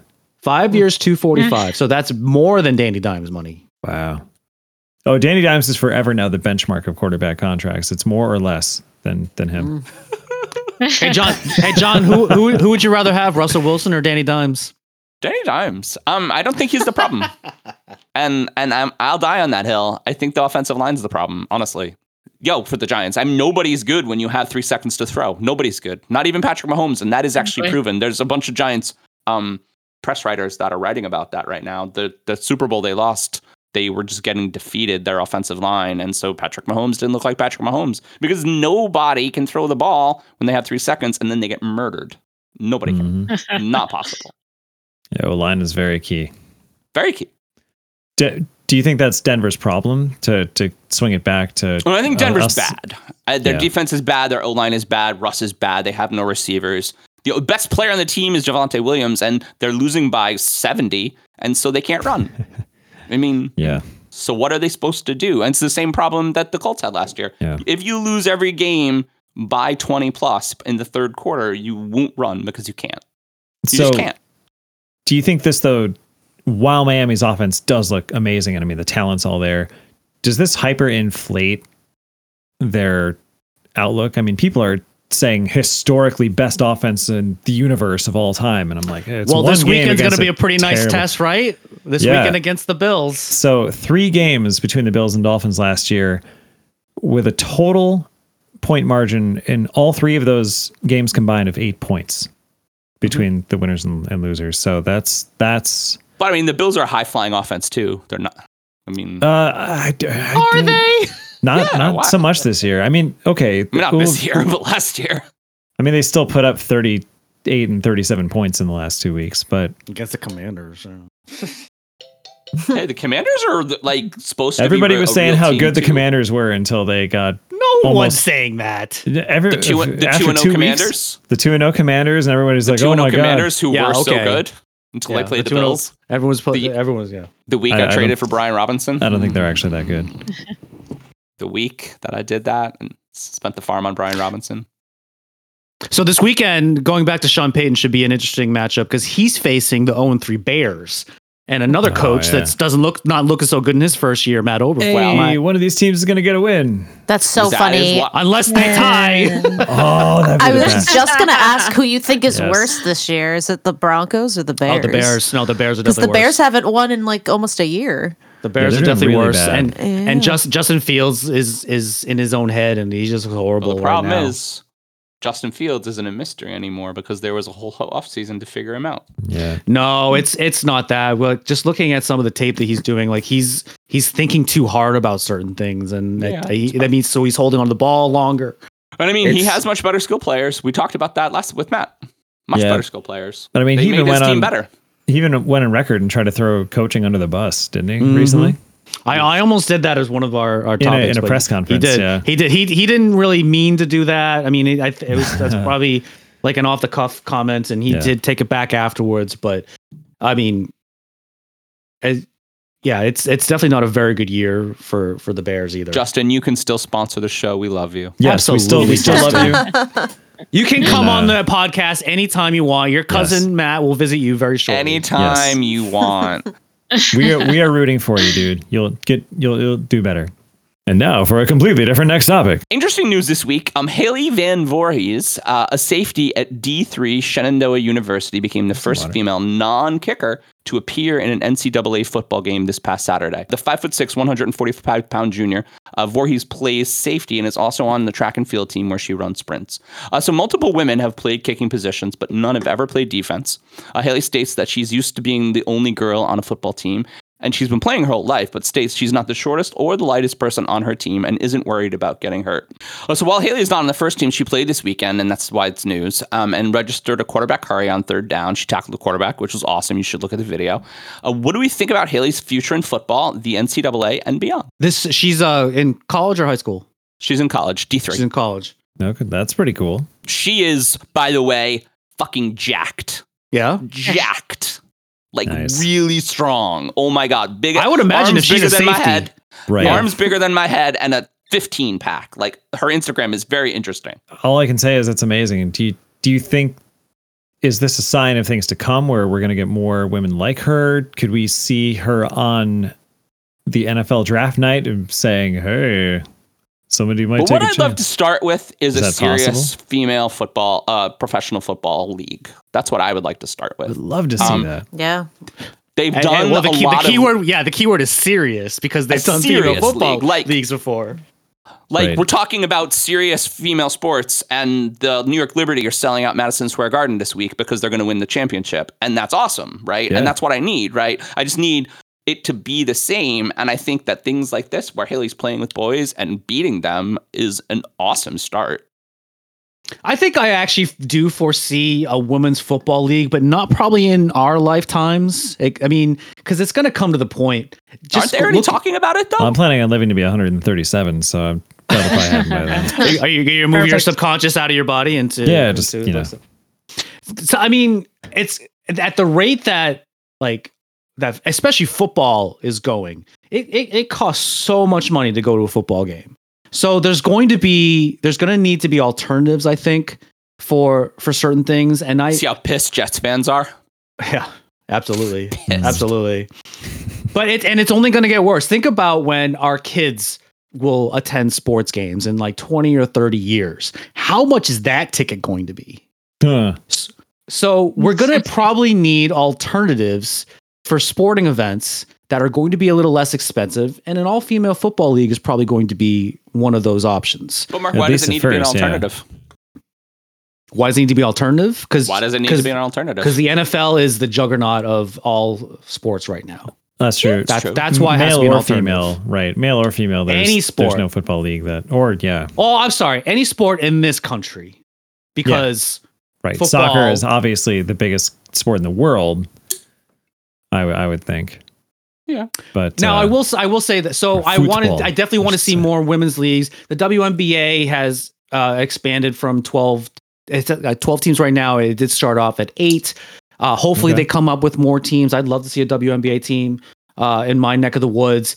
Uh, the National Women's Soccer League has expa- uh, is talking about expanding, and Boston is supposed to be getting one of those teams that was announced a little while ago. That's exciting to me because I love. I actually, uh, I think I actually enjoy women's soccer more than men's soccer because it definitely, uh, it's it. I don't know. Just the the game itself just seems to be a little bit better. I, I think it also has to do with the fact that American women tend to dominate too as well. So I think that's, that's also why I even though we enjoy didn't, it. even though we didn't this year.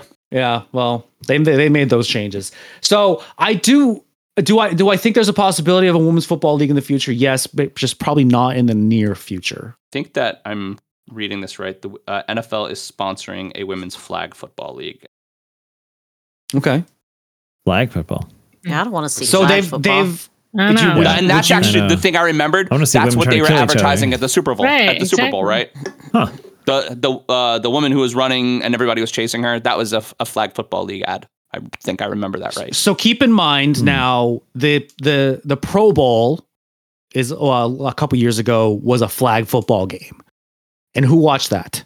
And these were Yeah. professional NFL players. Well, the Pro Bowl sucks. Nobody likes All Star games anymore.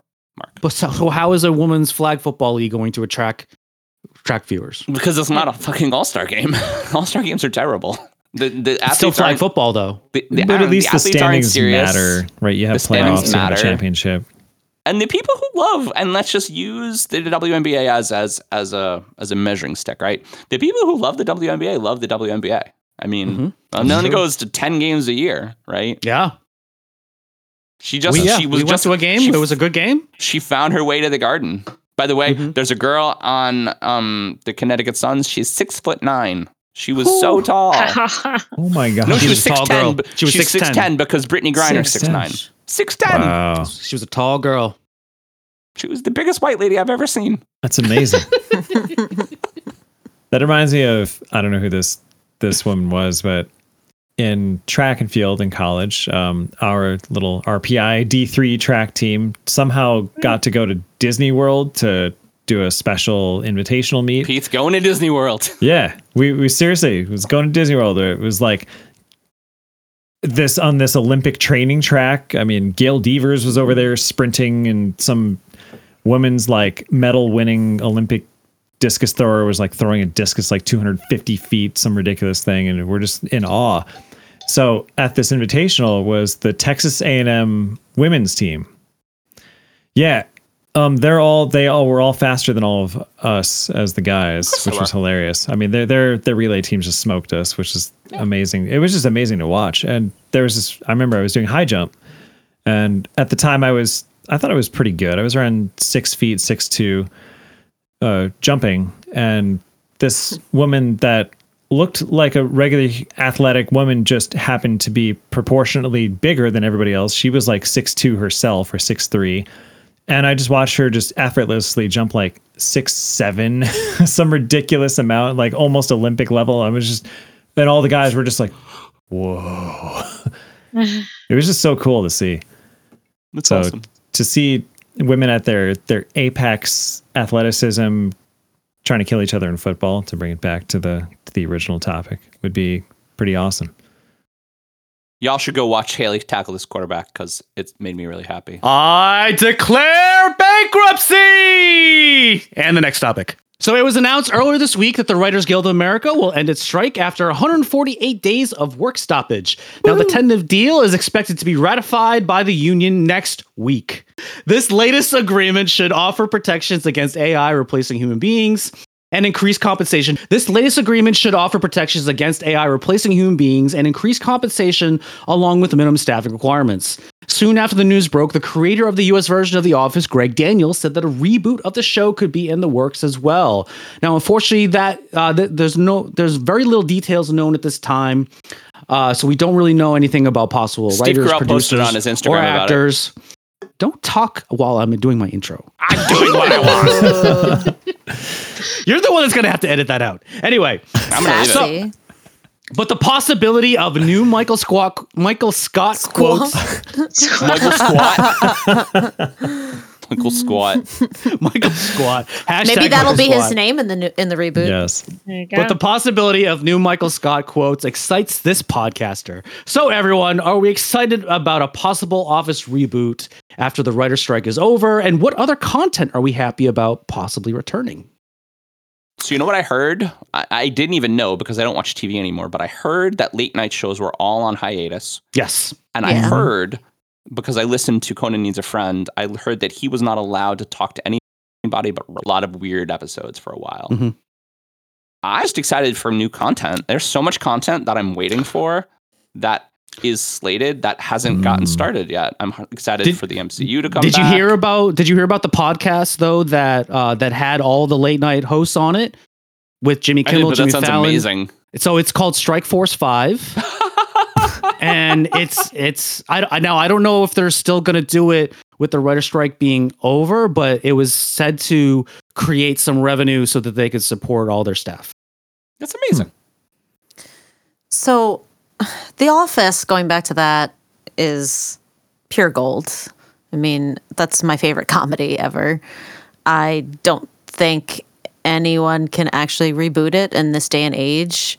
You're not going to get that level of uncomfortable comedy and be able to get away with it. Everyone That's is true. offended by everything, and that show, there's so much that would not fly now. It just, it won't be the same. I Did mean, you ever listen to the Office Ladies podcast? yeah. Because Yeah. they mentioned that an awful lot. Shout out to uh, Jenna Fischer and Angela Oh Kinsey. God, what's her last name? Kinsey. Kinsey. No, Not a- yeah, Kinsey. Yep. Not a sponsor. They're best Not a sponsor, But you could be. Right. but they they talk How about cool that all that the be? time on that show about how th- they pr- that those those kind of jokes would not fly in today's society. Yeah, I mean, Diversity Day, like example. Diversity. That's Oh, all. yeah. No, no, I was That- thinking. Those that, that early- would never No. fly today. I mean, Those- those I think it's hilarious episodes. because you just you understand the characters, but uh, I don't think it would work. Am I going to watch it? Yeah, because I just want to see what it's like.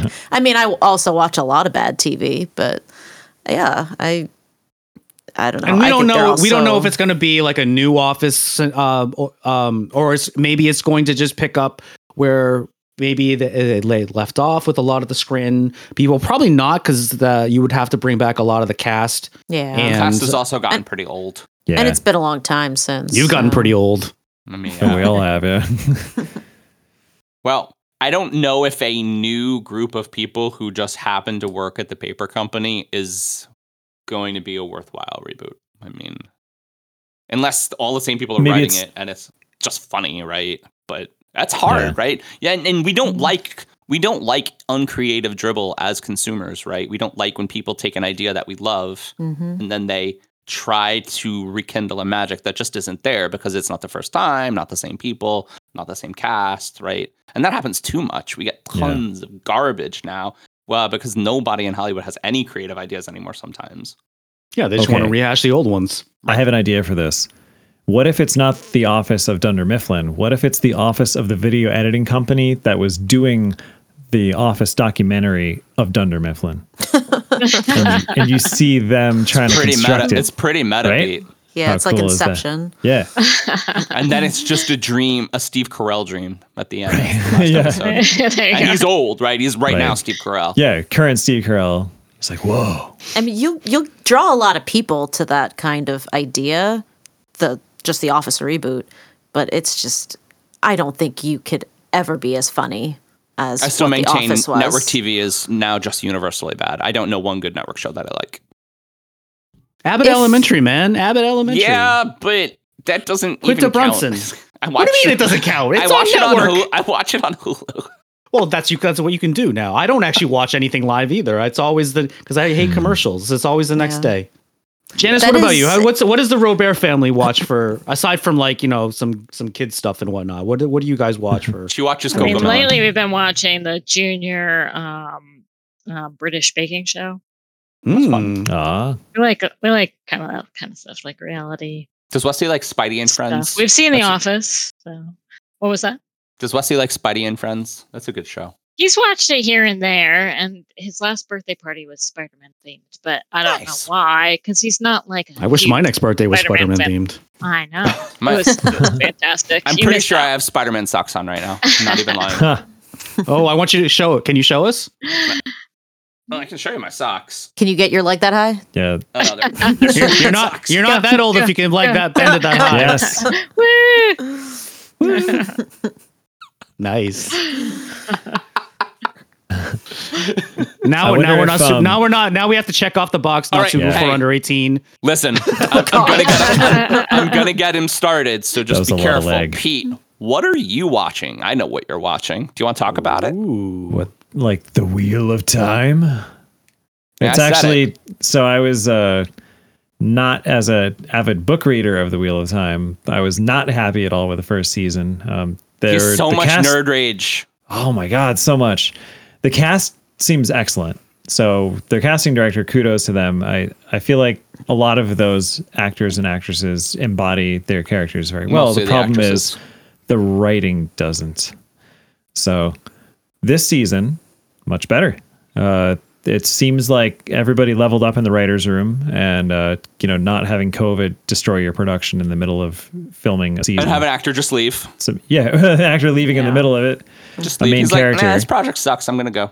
Yeah, and um, it it feels like all of the weird departures from the story that they did in season one, they're like, in a way, going even further out of their way in season two, but in a way that's seems like it's arcing it back to the actual story of the books. So we'll see what happens by the end. But so far, I think it's been pretty good TV, and uh, actually, because of the strike ending, uh, another segue back into the topic. Um, Rafe Judkins, the showrunner of Wheel of Time, was on Twitter, or X, whatever it is, and he's saying, "Hey, I'll It's do a Q and A." Yeah, it's always Twitter, and uh, I, I guess I was one of the first ones to get on there and ask a question because I just caught it on time, and asked a whole deep question about the the whole core philosophy of the the way like the magic and the the series kind of ties into the worldview and the just kind of the philosophy of the show. Pete, And, if you uh, want to ask your buddy Rafe Judkins if he wants to be on the show, He and the whole show will be actually- his. yeah, I- probably not. But he actually answered me, which is pretty cool. I was like, oh, that, that didn't expect that. He had That's such kind of he had such a nerd boner. He was like, "Oh my god, oh my God. he me- he messaged me back." and I, I don't know what reality competition you, you watched, Janis, but if you watched Survivor, Rafe Judkins was a contestant on it I mean, many years ago, like a long time ago. fifteen years ago. That's probably when I last watched Survivor. So So you might have actually seen Rafe Judkins last on Survivor, Janis, did you know that Survivor was still on the air? Actually, right? I I think I heard that somewhere. yeah, yeah, yeah. It's it's kind of that's kind of amazing. Don't get me It's been on started. I could do a whole long. That is topic on amazing, Survivor. right? Yeah. Amazing. Pete, can we just discuss the cast? I mean, we're over time, but just like the combination of uh, Rosamund Pike and Zoe Robins in this show is really very incredible this season. And Zoe even Madeleine is- Madden, who Madeleine Madden, who is a little less known, but the three women, She the had her three main moment, women though, in that- this show are blowing my mind with how well Yeah. they're acting. the the episode three zoe just i she was the one where i'm like maybe it was the writing i don't know something just didn't feel right where i wasn't sure if she was truly the character naive but oh my god after that third episode i was like wow she blew me away um steph watches it too with me and while she hasn't read the I'm forced to. force to but i mean I don't know. What what are your impressions of the of some of the, the lead women acting in the show so far? I, I they've all been really impressive to me. I mean, but you also know where the characters are going. Mhm. You know all of that stuff to be able to compare it. I mean, it's good. It's not like fantastic. He's gonna divorce me if I say anything. You know, Can too we bad. Though? it's uh, and actually, I think this is a really interesting thing to stay on for a second. From Hmm. someone who hasn't read the books, has watched the first season, the show, and the second, can we talk about the moments? And we won't talk about what the moments are, but um, both Zoe Robins and Madeleine Madden now six episodes in, and- in have had very, very emotional moments. And can we just talk about their acting in those moments? From your perspective, Stephanie. Oh, um, Being an actress yourself, yeah. I don't know the actress's name, so I don't know who you're referring to. Um, Um, Nynaeve and Egwene in episode three and episode six. Mm. So, So- Nynaeve was the one that went through those three tests to. No, I- okay, yeah, so yeah, I mean, I know, both yeah. moments, both moments No, where I, I- covered my mouth I and like, oh my god, that's so emotional. They're doing I such think a good Nynaeve job. has is awesome. I, uh, the actress. I don't really like the character Egwene, so Mm. I don't Oh, the- really the one know Madeleine that there was plays. that much for her to even work with until this episode. They really, yeah, they haven't given her her true chance to shine until this most recent episode, which was everybody was talking about. There was Yeah. a whole episode based on one paragraph in the book, but they did it incredibly well. well, it's important though.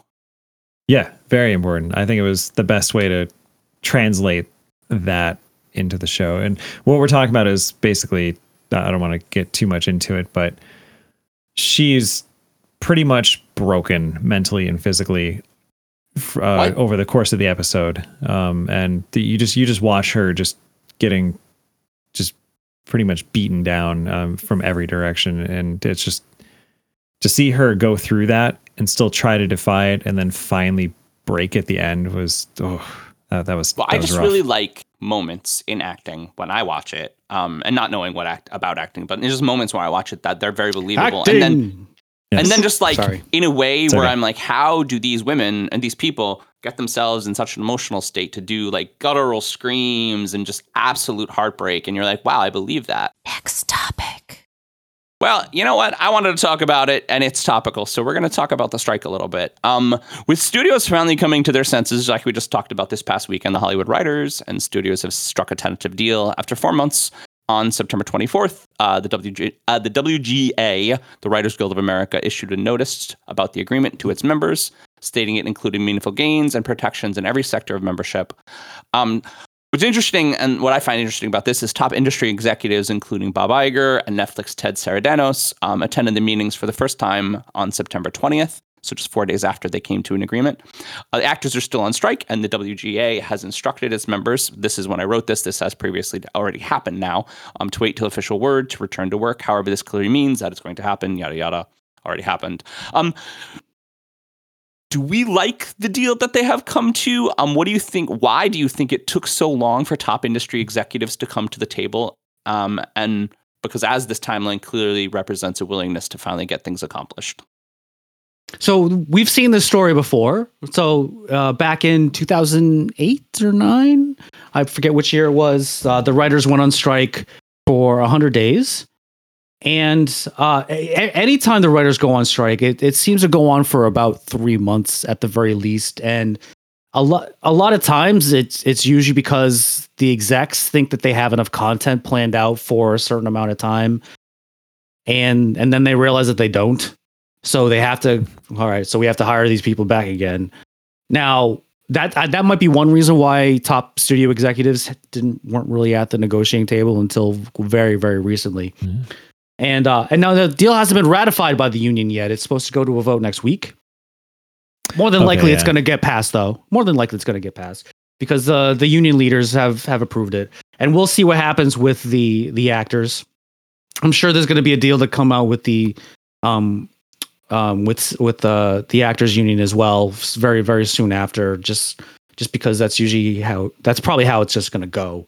So we'll get we'll we'll we'll we'll see what exactly happens with it. Do I do I like the deal? Um now I I understand that there's some protections against them um having like AI totally replace the writers which from a long-term perspective, I don't know how you can how that's really going to work. What happens if an up and coming Hmm. studio is it comes about and they hit it off with uh like a, something that was written by AI? Then then that's probably not part of the deal. I don't know. And so, since I wrote this question um, before the deal was rat- uh, mostly ratified uh, the last couple of days, um, the three-year deal, according to CBS, um, outlines a 12.5 pay percent, uh, percent pay increase, starting with five percent upon the ratification, and the writers will see four percent and three and a half percent uh, over the next two years. I didn't realize I'm it was sorry. only three years. I thought it was That's uh, a lot of money. I mean, it's a lot of I money, mean, but it's not a long time. Yeah. right, right. I think the bigger wins on this, though, are the the residuals for streaming to finally get that figured out. Um, because that was where the writers effectively over the last 10, 15 years lost probably I Yeah. mean, way more than these minimum pay increases are. Uh, sometimes maybe a majority of the amount of money that they would make in a year.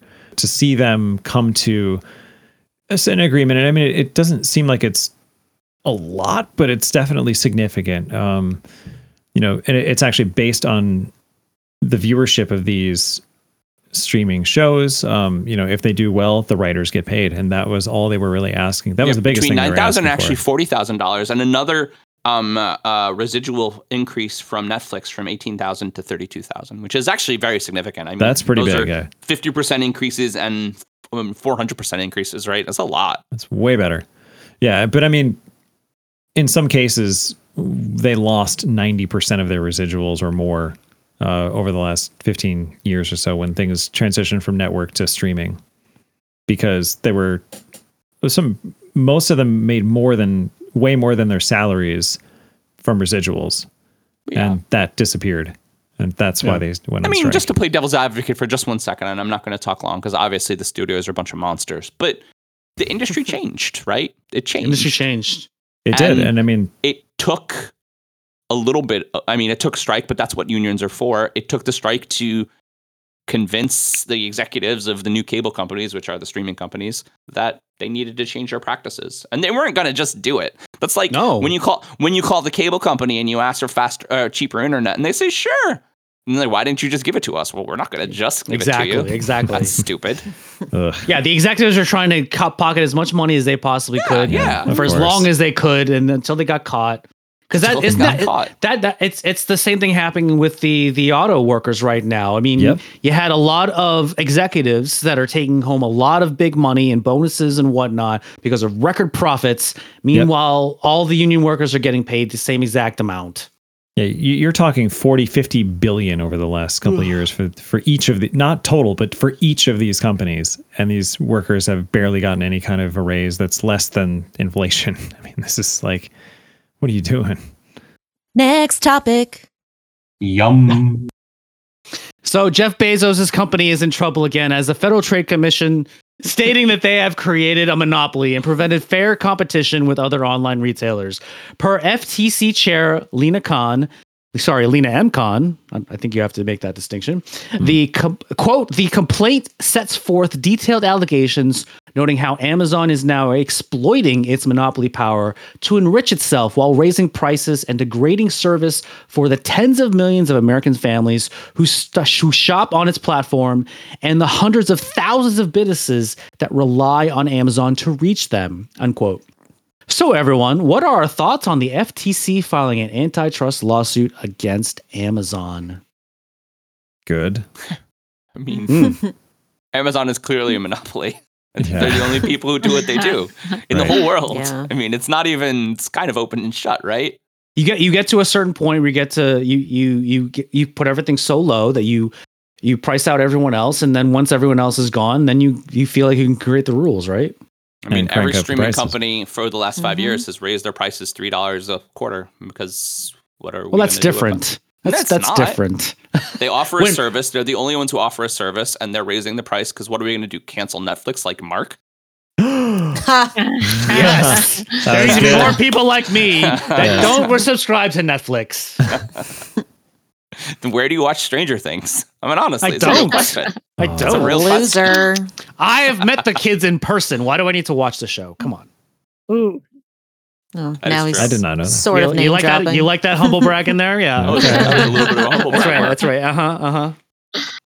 Uh, there is something to be said though. Um it's like again the world has reached a place where amazon in our lifetimes used to sell books and then they used to yeah to remember that yeah. yeah. and then they used to sell a little more and a little more and a little more and then they bought whole foods and now they sell everything and what's interesting is amazon does prime day they're doing prime day in a couple of weeks um, Mm. and really prime day is just an excuse for them to clear out their factor their their their, their yep their inventory plants yep just clear out inventory about shit that they don't need that isn't a deal. I mean, it's like a Mm-hmm. random Bluetooth charger from China.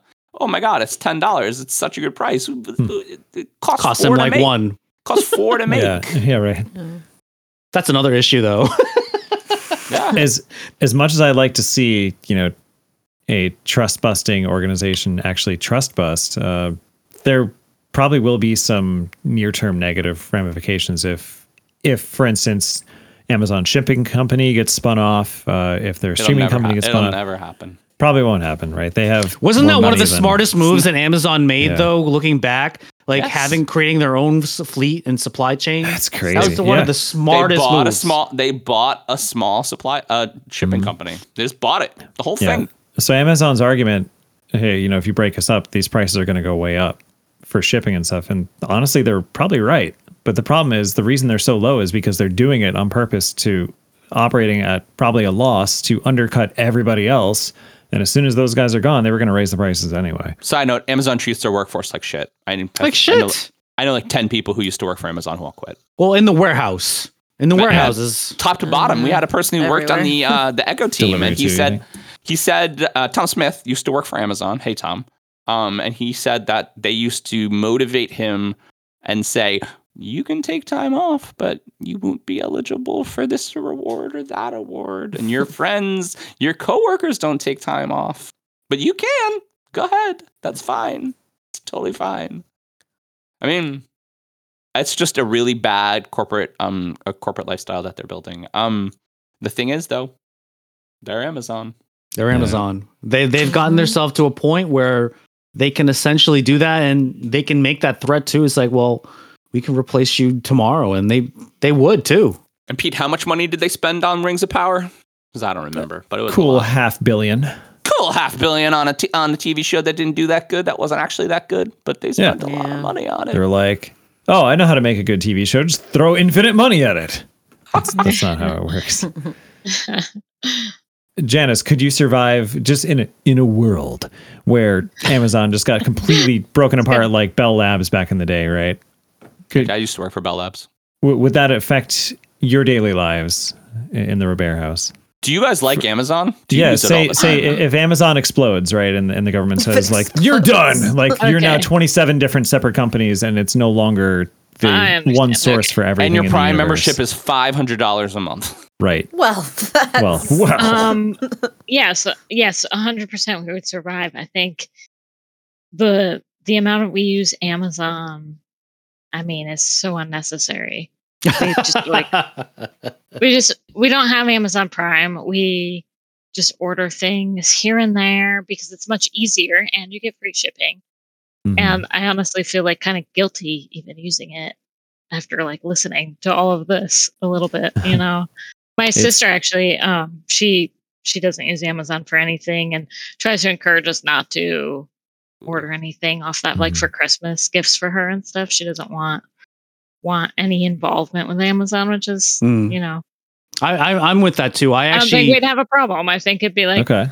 whatever we'll hopefully find stuff stuff we don't even really need somewhere else i don't Wh- know whenever whenever I do any online shopping, I I actually look at Amazon last.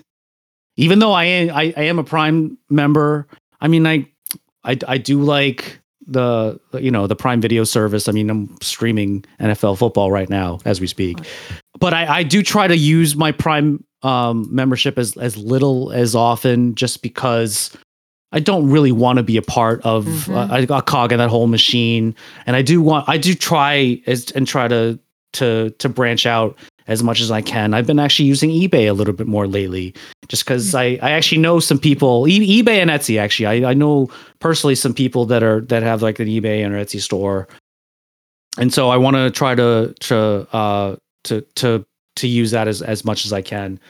Um, but it comes to a point where I want something so random that unfortunately Amazon is the only one that has. Y'all it. are So- crazy. I needed garlic powder today, and I ordered a big ass. oh, come on, John. That's Please. lazy. Please. I, when do I have time? I have Uh. two jobs. I host a podcast. I ha- I'm, I'm treasurer of the PTA. Melanie's never home anymore, and we need a garlic powder. What am I going to do? So I mean, I order. that- that's the crutch of Amazon, right? It's so what am I going to do? I'm going to order it because it's free. I order. Right. It's not free. First Well, of the, all, the shipping is free. oh, the shipping Right. is free. Shipping. So I order my groceries now on an app at my local Stop and Shop, not a sponsor, and they. uh So wh- I I just tell them when I can show up. They have my groceries ready for me when I when I show It's up. called so Instacart, Mark. No, it's not called Instacart because I'm not paying exactly Instacart it's- fees. you're not paying anything Mhm. we do the same thing with hannaford where we are Mhm. uh same exact thing there's no fee the fee is waived if you spend a certain amount of money and I can't believe you bought garlic powder on Amazon. And I honestly, honestly, and I'm gonna stick up for the rest of the world because I hear you guys and I hear all of it. It, all makes a lot of sense, but you can't call lack of time lazy. You can't. It's not lazy. I don't have the time. I don't. I don't have an hour and a half to spend at the store. It just doesn't exist. it takes you an hour and a half to shop for garlic powder. Fucking garlic powder. Jesus Christ. It So- takes an hour to go to the grocery store because if I'm going to go to the grocery store, I'm going to do the whole list and spend the 200 bucks. This By could the way, get into what? a, my grocery for three people. My grocery bill is cresting a grand a month, and that makes me want to vomit. Oof. Oh, geez. So That is this a lot. this could bring up another angle of this, and it's You need to get rid of these people in your house. I think. right that it They're so hungry. clearly right there is a need for a centralized uh i guess warehouse that you can purchase from anywhere uh, you know instantly on your phone and have it delivered to you that has everything it just to me that that makes sense there was a book that i read in high school looking called looking backward which was written in 1885 or something around then at the end of the gilded age that was talking about what the year 2000 would be like and they basically in that book in 30 pages of economic banter described what we would now call Amazon, except they used those cool bank u- pneumatic tubes system to ship things. Uh, love those things. all over the place. so cool about, that- Nice. Yeah, we're gonna end like- on this because we're out of time. No, Yeah. go ahead. No, weren't done yet. but here's the difference. It was government regulated and controlled because this whole thing was a philosophy about a utopian society based around socialism, which very much shaped my young, inspired mind. You're so Um, inspired, Pete. yes. So I guess the question is I, I don't think there's a question of do we need Amazon, right? It's pretty clear we do, but do we need it the way it's being run and the way it's uh, formed and, and or just the fact that it's a based on who's in charge? monopoly Right. and there's nothing Yeah. else. should it be a privatized mega corporation owned by a I mega mean, actually, maniac? Walmart, Walmart Plus, not to not to pro, not to promote Walmart, but Walmart Plus has a very similar deal. It's for less money. They have almost the same amount of stuff. I was thinking about Walmart Plus because it sounds really similar, right? really similar. Um, we have a friend who um, works for Walmart. He's a, a, a pretty high executive in Walmart, the Walmart chain, and um, yeah, I mean, he lived in the Walmart town in in the middle. There's a of, uh, Walmart town? Oh, yeah. yeah, there's It's a very Walmart. close to where you are, Pete. Mark got really oh, excited. okay. Yeah, my cousin I- worked there for a little while. Huh. I guess you guys all know that. I didn't know this. Yeah, he lived in Wal- oh, he lived in Walmart town. I forget the name of it, but John would know. Hey, John. Oh, Peter. Oh, can I have a next topic? So, guys, we haven't had an AI topic this episode. Oh and my so gosh. You know us. Here's an AI your topic. favorite. I feel like we ha- favorite I felt like half this episode was AI.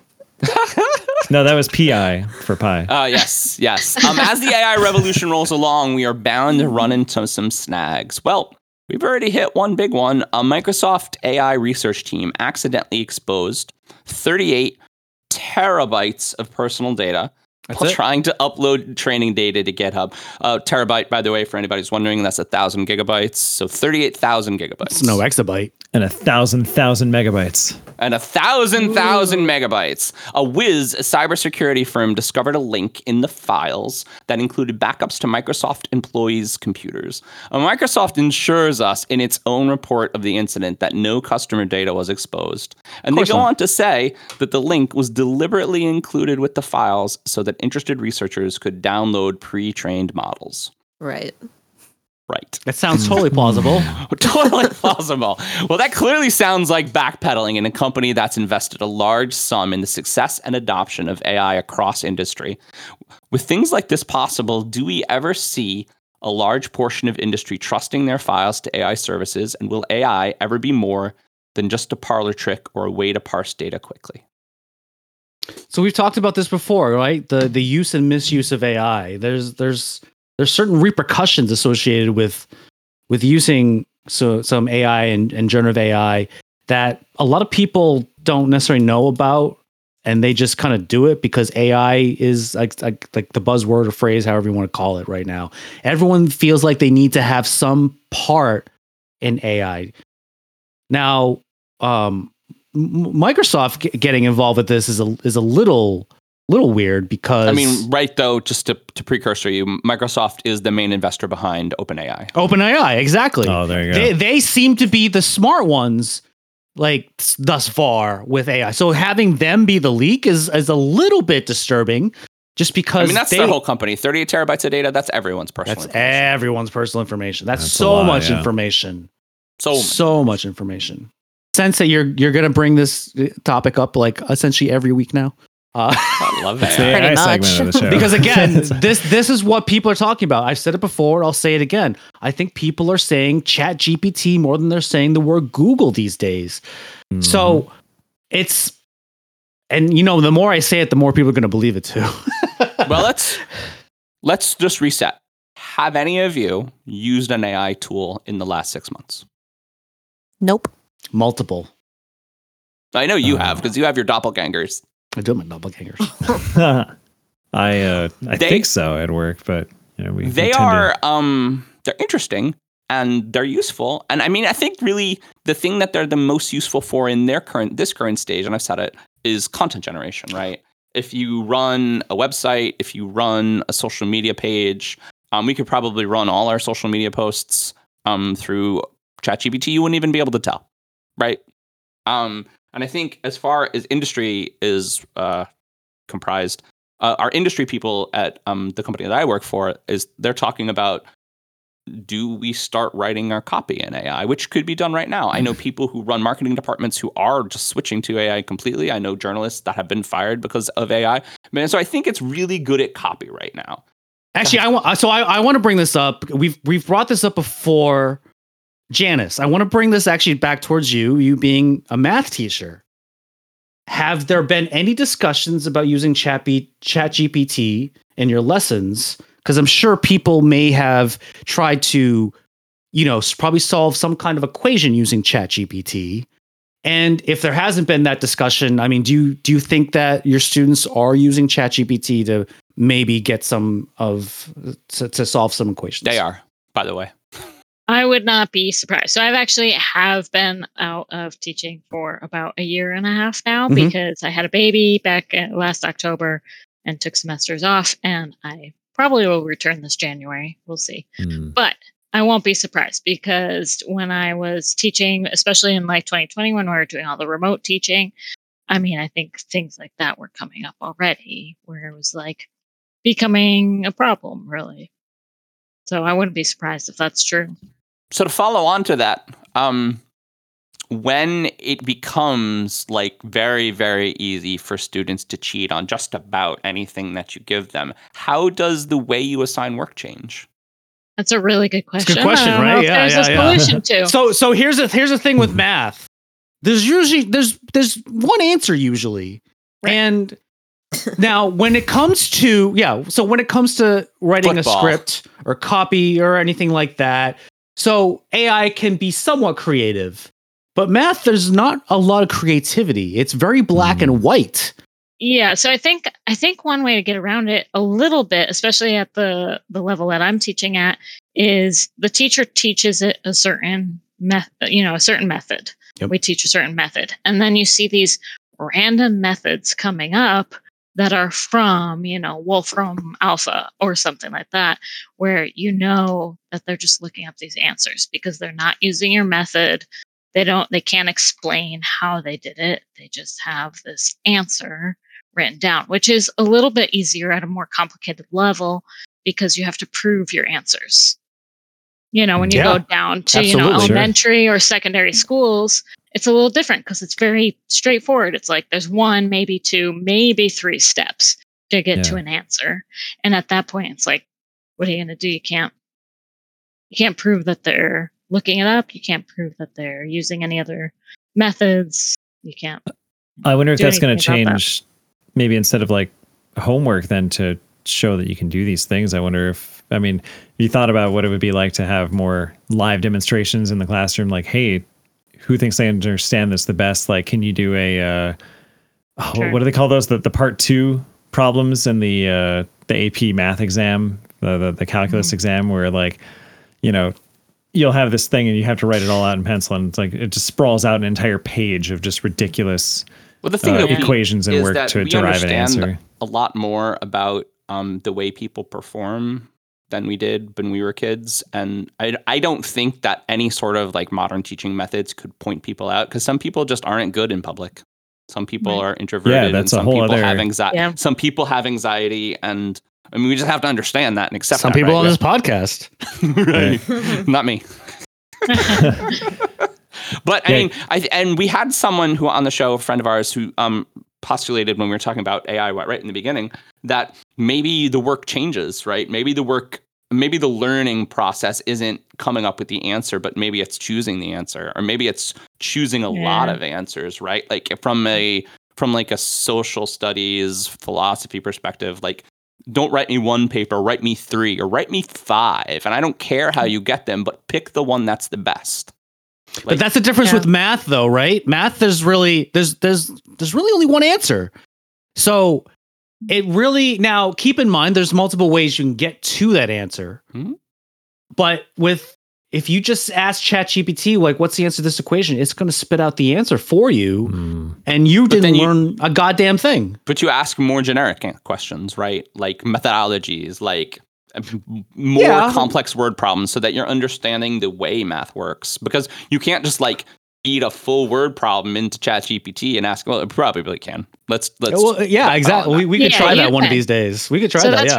where time comes in though because like i found Mhm. that like in my exams you you only give them an hour and that's not enough time for them to type in these problems or whatever you know so Well, hopefully, you don't allow them to have a phone on them either.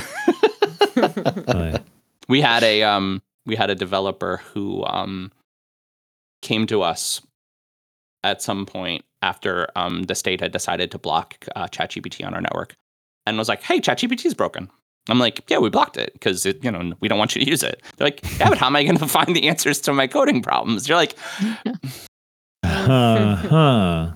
Hmm. "Oh." Yeah. I'm like, "Well." P- You're gonna have to use Google like everybody else. You're gonna have to code like everybody else. Yeah. Janis, I'm not you you with you being advanced in math uh, in your earlier days, especially. Uh, I I kind of had this problem a little bit because I I was able to come up with answers that the teacher didn't understand, like the way that I was I thought about getting solving a problem.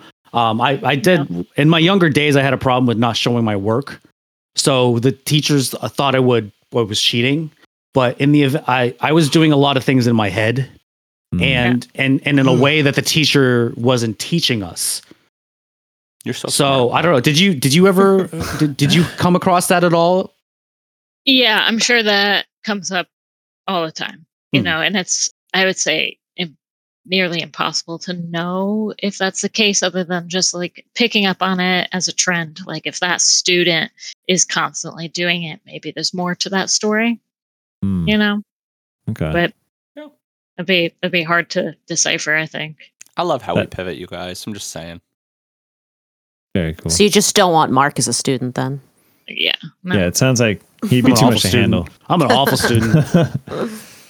I because I not only will I give you the answer, I'm not going to tell you how I got it. And Oh, but see, that's a big f yeah, she's gonna fail you. yeah, You just Or- write a one. You're like, it's If one. there's no word- no, uh, all right. In all, Yeah. in all seriousness, I think this happened. I think in in fifth grade, there. Uh, I ended up. Uh, the, the the teacher like gave me all this homework or whatever, or maybe it was a test, and I essentially literally did not show any of my work. I just wrote all the answers down.